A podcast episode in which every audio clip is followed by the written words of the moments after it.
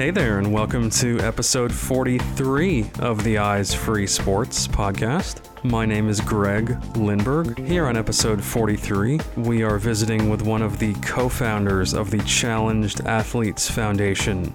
And if you're not familiar with CAF, uh, this nonprofit is based out of the San Diego, California area and has provided funding opportunities as well as hosted many athletic events for people with disabilities, uh, including many blind and visually impaired athletes.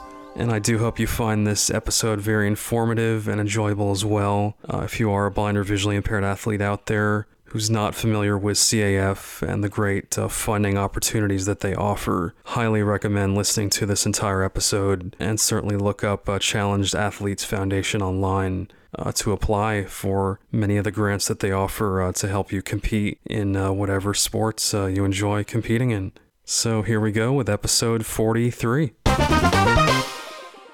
Okay, so my guest on this episode of the Eyes Free Sports podcast is Bob Babbitt. And Bob is one of the co founders of the Challenged Athletes Foundation and currently an ambassador uh, for CAF. Bob, welcome to the podcast. Well, thank you, Greg. It's an honor. I appreciate your time. Absolutely. It's an honor to have you on. Uh, I know, like we were talking about before we started, uh, I have received several grants from your organization and I'm just so thrilled to have you on to be able to raise awareness about the, the opportunities out there uh, for blind and visually impaired athletes and really athletes of all different uh, physical challenges. That's you know the key is in my mind is is sport. The power of sport is underestimated, and when somebody needs a piece of equipment or training or travel to stay in a game of life through sport, that it's it's our honor to see how we can help make that happen. Absolutely, well said. Uh, so, Bob, I know that you uh, yourself uh, have competed in many triathlons, Ironman events, and uh, if you want to just talk about your introduction to sure. to endurance sports. Yeah, I was uh, I moved out here to San Diego from Chicago back in 1978 and was running a, pro, a PE program at a little private school called the Children's School, and uh, was getting into running and sort of individual sports like that.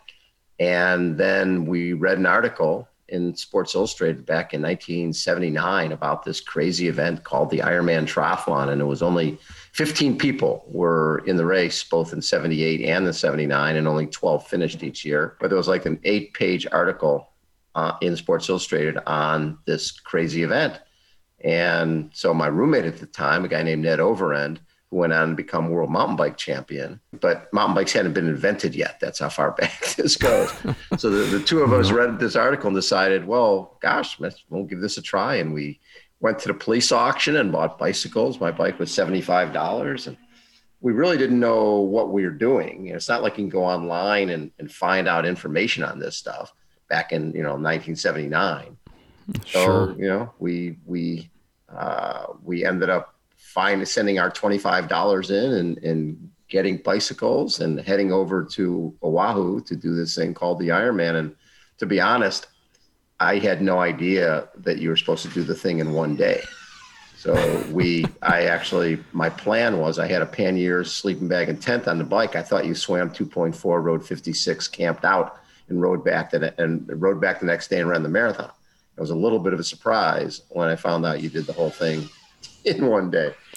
But right. it, it, ended up being one of those things that really changed my life because of uh, the fact I didn't know I could do it, and ended up finishing the thing, and you know ended up leaving teaching and uh, going and working for a magazine called Running the Running News, which uh, convinced the the publisher to change it to Running and Triathlon News based on the 108 guys and gals who had just done this Ironman thing. I, I just felt the sport was going to be special. And that led to eventually in 1987, we launched Competitor Magazine and built that, uh, covering running, triathlon, cycling, mountain biking, and challenged athletes. Uh, but built that to 11 editions and half a million circulation around the US over time. And, and back in 08, it became the competitor group, and we owned all the rock and roll marathons and a series I had started called Muddy Buddy, and um, uh, Triathlete Magazine and VeloNews Magazine and Women's Running Magazine. It, be- became a big entity,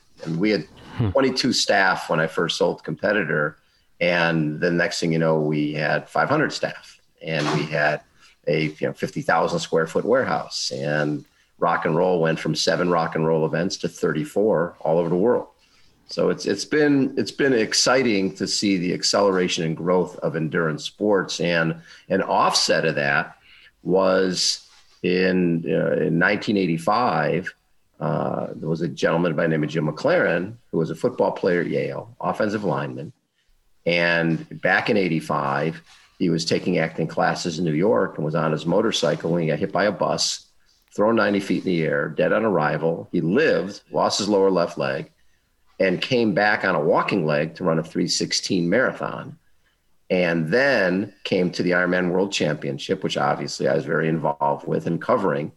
And he ran, he went 10 hours and 42 minutes for this 2.4 mile swim and 112 mile bike ride and 26.2 mile run with a leg that would have been considered prehistoric compared to what the C sprint legs that people are running on today. So Jimmy and I hmm. became close friends during that time. And then eight years later, he was tra- he was racing up in Mission Viejo here in California, and a van went through a closed intersection, hit the back of his bike, propelled him headfirst into a pole, and he became a quadriplegic. And that's when myself and two close friends from the world of triathlon, uh, Rick Kozlowski and Jeffrey Essakow, the three of us got together, and I had covered wheelchair athletes through a competitor and the stories were always so rich and vibrant you know coming back from adversity and so i was i, I really believed in these athletes. And one of the things that the that a lot of the wheelchair athletes would tell me when i'd ask what's the worst part about now being paralyzed when before you weren't? It was invariably i'm 30 years old. Here come mom and dad back in my life. No sense of self no sense of independence. So that made it easy to say, let's figure out how to help Jim be independent and let's raise $25,000 by putting on a little triathlon. And we'll get Jimmy a van with hand controls to give him independence. Mm. That was it. And we raised 49. We thought our job was done. But three amputee women who had come to our race uh, that we created for Jimmy, they came because Jimmy had been their role model and got them into endurance sports and they did the event as a relay and came up to us afterwards and, and thanked us and then said it's great what you did for jimmy but did you know that if you get injured your health insurance will cover a walking around leg or an everyday wheelchair but nothing to do with sport is covered by insurance because insurance companies consider sport a quote unquote luxury item which we felt hmm. was total unadulterated garbage so that's when we got our 501c and decided if anybody needed a piece of equipment training or travel to stay in the game of life through sport that CAF would be there. And now it's been 27 years. We've raised $136 million. We've sent out over 35,000 grants to athletes in all 50 states and 73 countries and 103 different sports, which is the, the part that always gets me is who knew there were 103 different sports. That's amazing. Yeah, just the varieties is really something. And uh, in terms of actual funding options, so I definitely want to talk about specifically, uh, you know, who can be eligible to receive one of these grants sure. and what it can actually cover. Yeah, in terms of people apply with you know pretty much any type of physical, permanent physical uh, challenge that they're dealing with. So if you're visually impaired, if you've got CP, MS, um, if you're you know you lost a limb through cancer or diabetes, whatever it happens to be you know, that's uh, that's what we're here for. And they're just they're, like I mentioned, 103 different sports, and every day I think we gave out grants this year in para ninja. Who knew that was a sport, right? But it's huge in Asia, and they're pushing to get para ninja into the Paralympics at some point.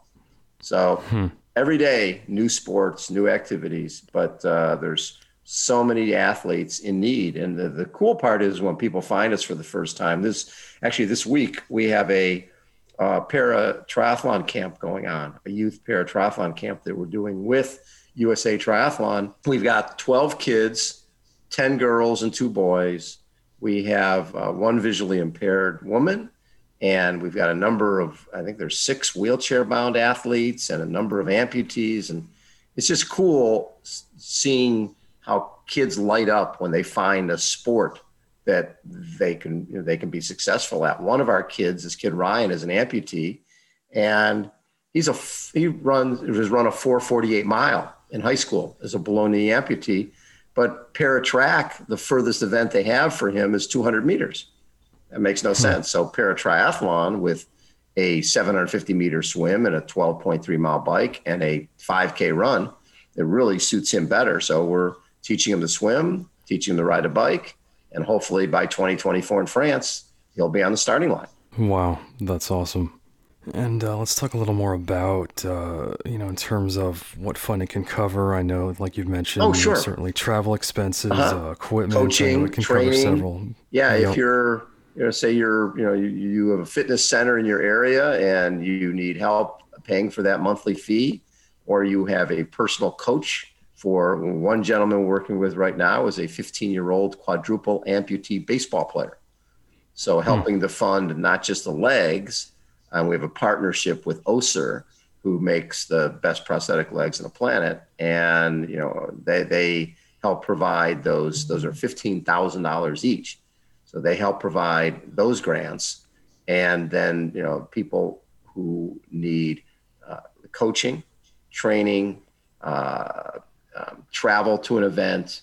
Uh, beep we sent a lot of athletes to beep baseball World Series and a lot sure. of you know that that's a, a big beep baseball is one of the bigger sports that we fund and one of the more popular sports that a lot of people have never heard of a couple of years ago we took a number of beep baseball players to secaucus new jersey and we were in their studio 42 which is a wiffle ball stadium with uh, with harold reynolds from the mlb network and with carlos ruiz from the mlb network wearing blindfolds and playing beep baseball. So they got a sense of what this sport is all about and how challenging it is.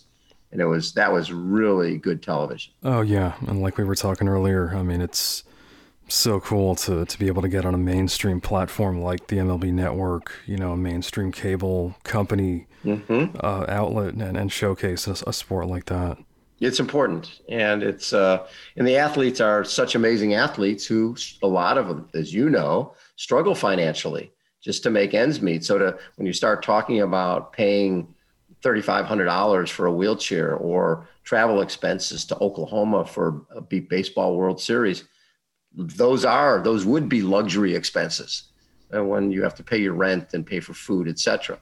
But that's something that, that we make sure we're here for to make sure people get the equipment and the training and all the support they need to get to that game. And you know, as you know, when we're dealing with COVID and you can't get out and play ball, it's depressing. You you've not just lost the ability to go play ball, you've lost your social group. And no doubt. Now the sport is back, uh, we're able to you know having these the camps that we're doing right now and clinics is it's great for everybody. Everybody wins when when you can put athletes together and bring volunteers in and people just people love helping and people like seeing the, the fruits of the, the dollars they invest. When they come out to a camp or clinic and they see the smiles and they see the achievement that that's what it's all about. For sure. And i'm definitely glad you brought up covid because uh, you know in my case being a baseball player the world series being canceled last year yep. uh, but I was able to take some of the money from my grant and purchase a swing trainer device to work on my swing. Perfect you know, at home. So again, there's if if there's a will, there's a way, and it's great that you guys offer those options, and I think have been even a little more flexible with COVID. Oh, big time. I mean, the deal is it's keeping people healthy, and if if there's no not going to be a travel, but they've already had an approved grant, and why not use it for something else that's going to help help uh, support their their passion. So that's that's worked out really well. Definitely. Yep. Uh, let's talk a little more about different events that uh-huh. CAF actually puts on uh, in terms of endurance sports and perhaps even others. Anything you want to mention? Sure. Well, one thing we do, like I said, of the camp that we have going on right now, and then we have a, a mountain bike camp, off road, uh, off road for you know wheelchair athletes and for um, uh, regular riding regular mountain bikes. That's that's coming up in Colorado. We've actually been doing a lot up in we have a chapter of CAF now, uh, CAF Idaho. So we're doing a lot more with winter sports uh, up in that part of the country. Hmm. And Very so cool. we have the way we're set up. We're our main office is in San Diego, is where we have our, our building, and then we have a uh, region in, New York and in San Francisco, and then up in Idaho. And um, it's been, you know, so we're doing more and more winter sports uh, through both uh, Idaho and in New York. And we'll, we'll be doing adaptive surfing clinics. Um, we've obviously been doing downhill and Nordic ski clinics up in Idaho. So yeah, just a lot of great stuff going on. That's my favorite is just, just when our team is out on the road putting on clinics. And we've done these amputee running clinics in, you know, San Francisco Giants Stadium and in, you know, in DC and New York and Philly, a lot of different places. And a lot of people run for the first time at our clinics, which is very, very cool. Nice. Yeah. And wow, I mean, some amazing venues too, it sounds like. And then we, in terms of our other events, normally, and before COVID, we had our million dollar challenge bike ride, which goes from San Francisco to San Diego, 620 miles, seven days. Its uh, price tag is $12,500. People can either just write a check or or fundraise for, and we'll always have, you know, we close it off. It's a very five star, mint on the pillow type of experience.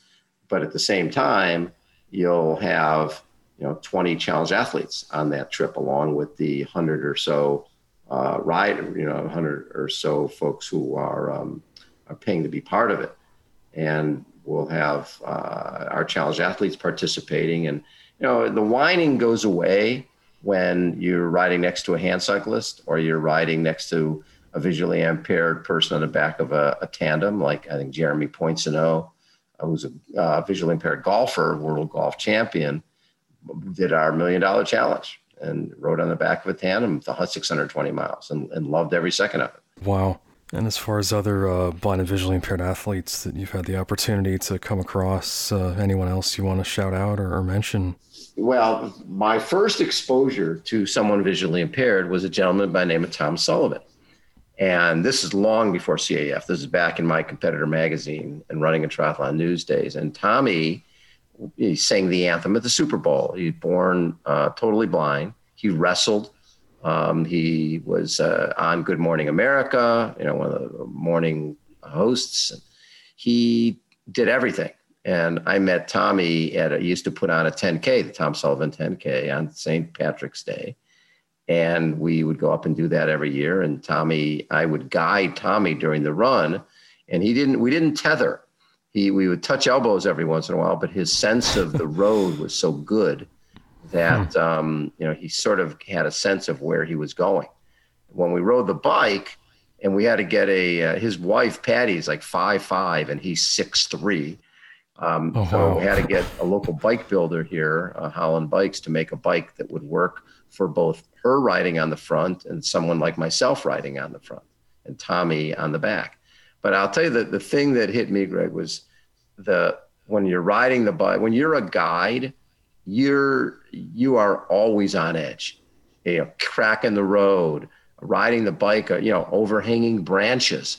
I mean, you have right. to be on full alert because as as as Pat, as Tom Sullivan's wife said to me, Patty, she goes, Bob, that's my meal ticket on the back there. Don't be screwing this up you know so that's my that's my husband who supports our family and you know you're yep. a lot of trust putting me as the pilot when you've got somebody you know on the back who's you know who wants to go faster all of the first triathlon we did we had a 65 pound cruiser bike tandem with a flamingo on the front that you know halfway during a bike ride tommy's like uh, babbitt is there a flamingo on the front of the bike i said yeah he goes huh had no idea there was a flamingo on the front of the bike. Said, yeah. So, anyways, Tommy was. He, I just learned a lot because he was so able-bodied that we, you know, you you forget that he's visually impaired. So I'd be like, "I'll meet right. you in the car." He goes, "No, you'll meet me in a lobby. We got, I got to, you know, get to the car." I, I it's, oh yeah, I forgot.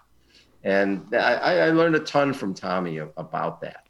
And um, then we every year we have a adaptive surfing world championships and seeing the athletes who are visually impaired doing that is i mean you're you're basically counting on the person pushing you into the wave to not push you in at the wrong time it's uh, i have a ton of respect for visually impaired athletes because their trust has to be so pure they have to they have to accept unconditionally that the person with them ha- is is always aware and is taking care of their best interests. Absolutely, well said. And I think, uh, you know, maybe a fair analogy you could say is, is you know, a blind person and, and his or her guide dog.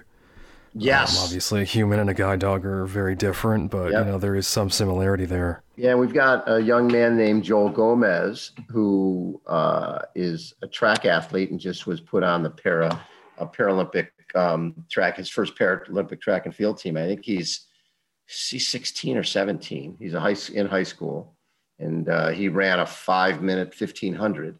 Um, so he has similar. I think his vision is similar to Jeremy Poincenot, the golfer, where it's he sees sort of that donut hole where they have the the center of their vision is missing, but they can see peripherally around.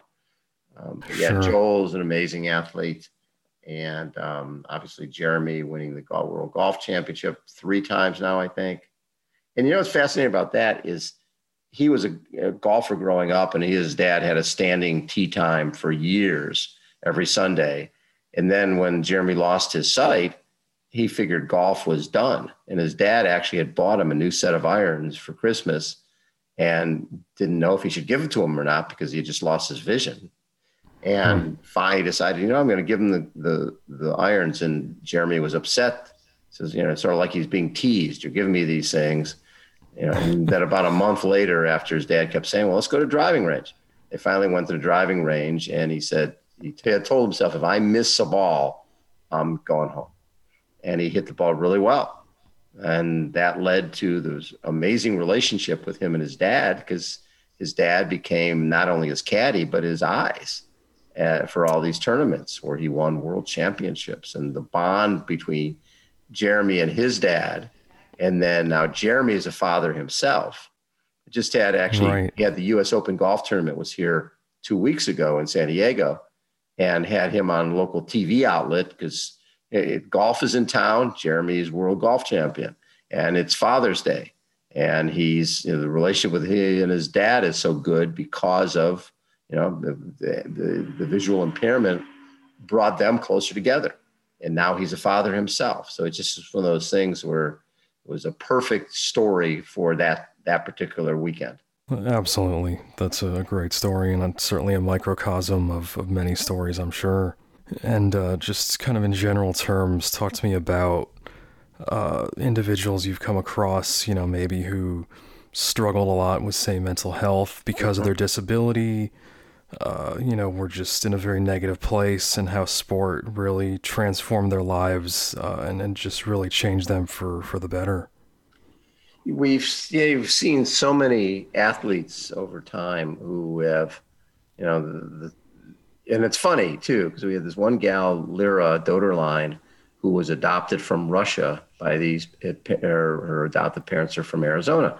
And Lyra um, her her legs were born. She was born with deformed legs, and her parents in in Russia were told, "You'll never be able to afford the treatment your daughter needs, so you should put her up for adoption." And they did. And then this family from Arizona adopted Lera, and she came here, and she had braces on her legs, and she used crutches.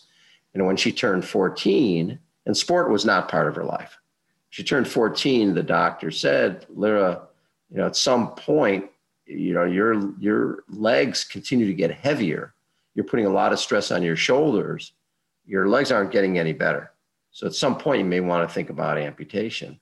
And her adoptive parents were just like appalled. Why would we ever do that? Where Lera was like, please, these things are just, they're doing nothing for me.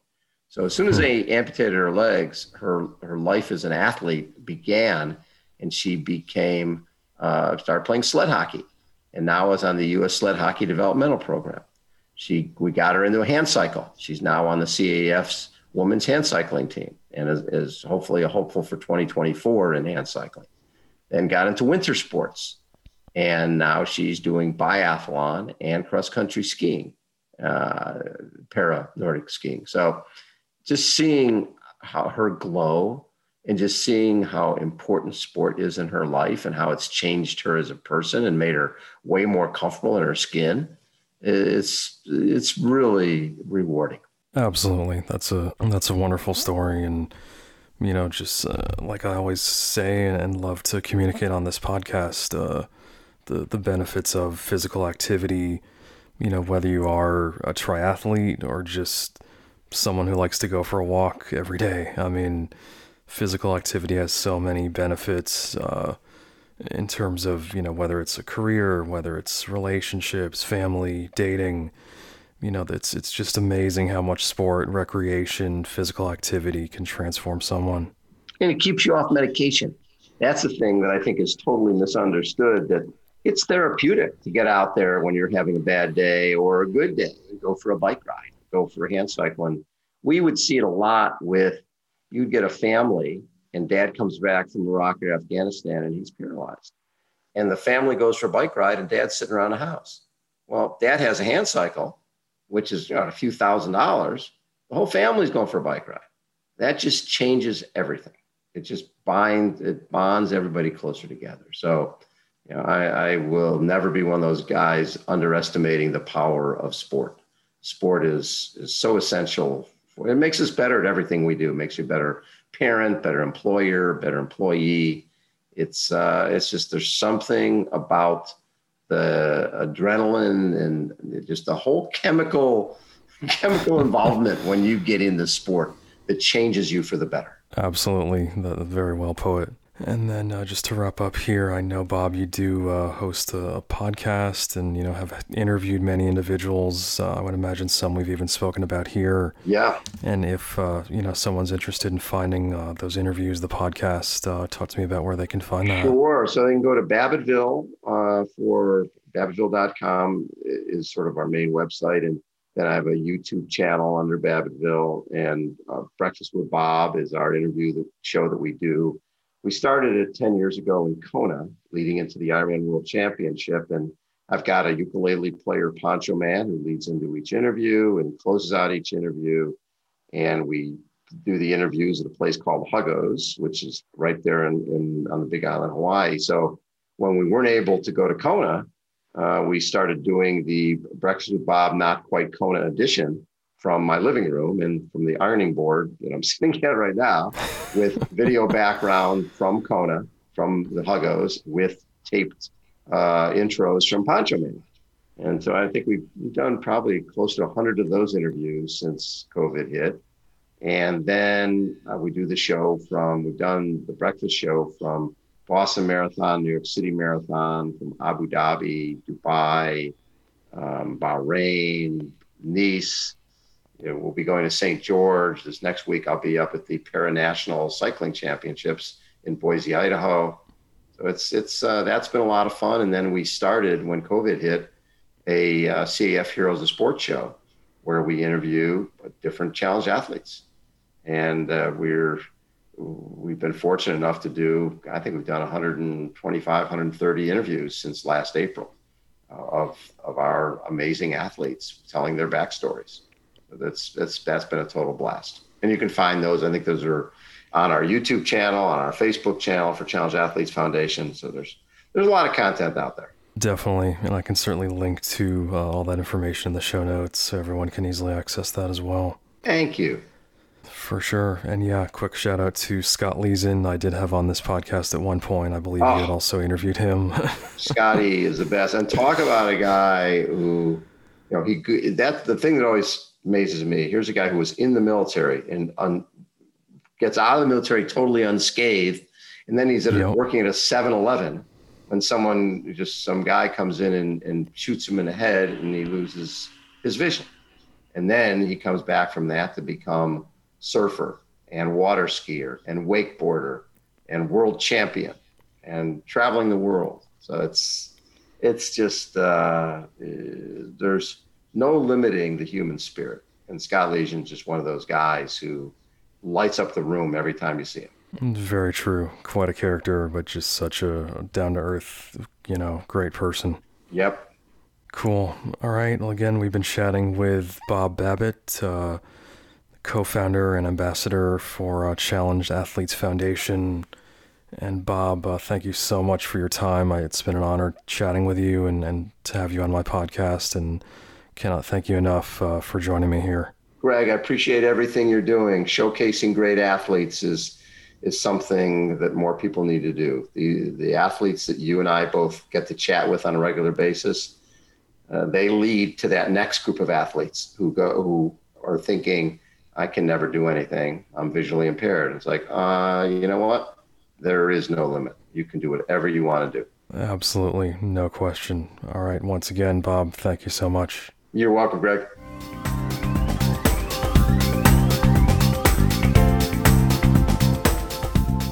Be sure to follow the Eyes Free Sports podcast at facebook.com slash eyesfreesports and on Twitter at eyesfreesports.